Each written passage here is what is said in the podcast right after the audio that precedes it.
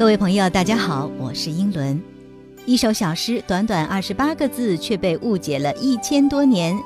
唐代大诗人张继也是够冤的。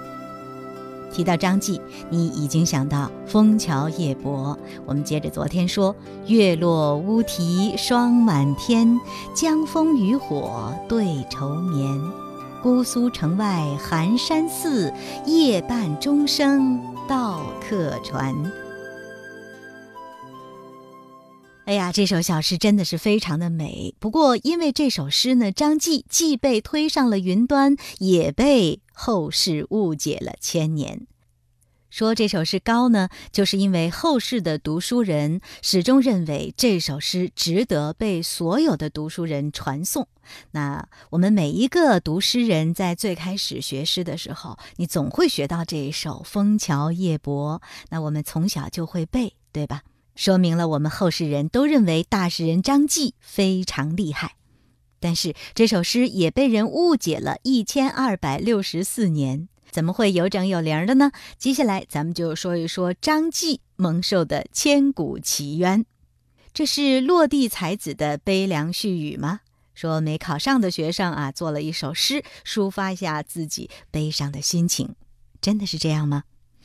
说起来，在我最开始学诗时啊，有好多老师怀着悲悯之心告诉我们说：“你们得好好的努力呀，要考上重点初中、重点高中、重点大学。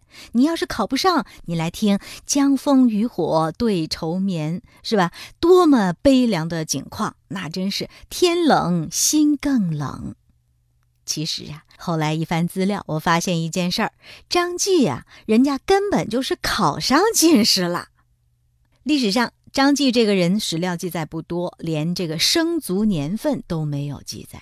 但却有一句话是说他的，在《唐才子传》里有这么一句，你听，是《才子传》，得是大才子进入的传啊。有这么一句说：张继于天宝十二年，礼部侍郎杨俊下及第，也就是说他在公元七五三年考取了进士。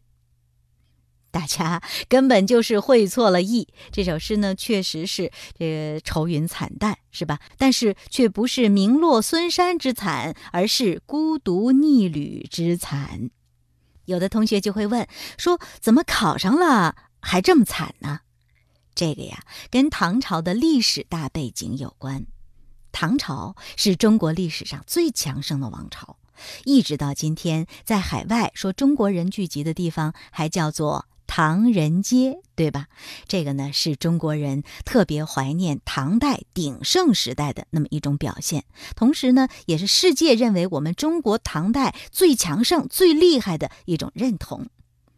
但是唐代也不是自始至终都是那么一帆风顺的。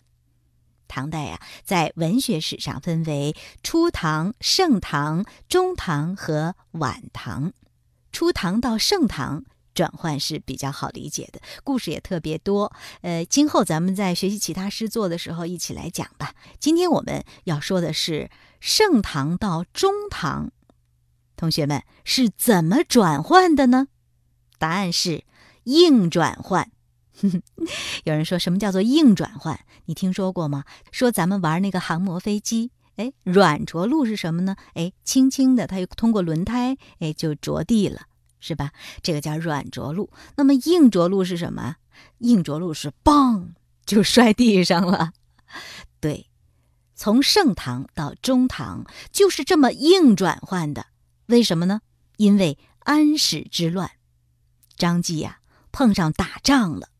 说起来，安史之乱你学过的，安禄山和史思明以他们两个人为主背叛唐朝之后发动的战争，就叫做安史之乱。非常非常的惨烈，持续了八年时间，也是唐朝由最鼎盛向衰落的一个转折点。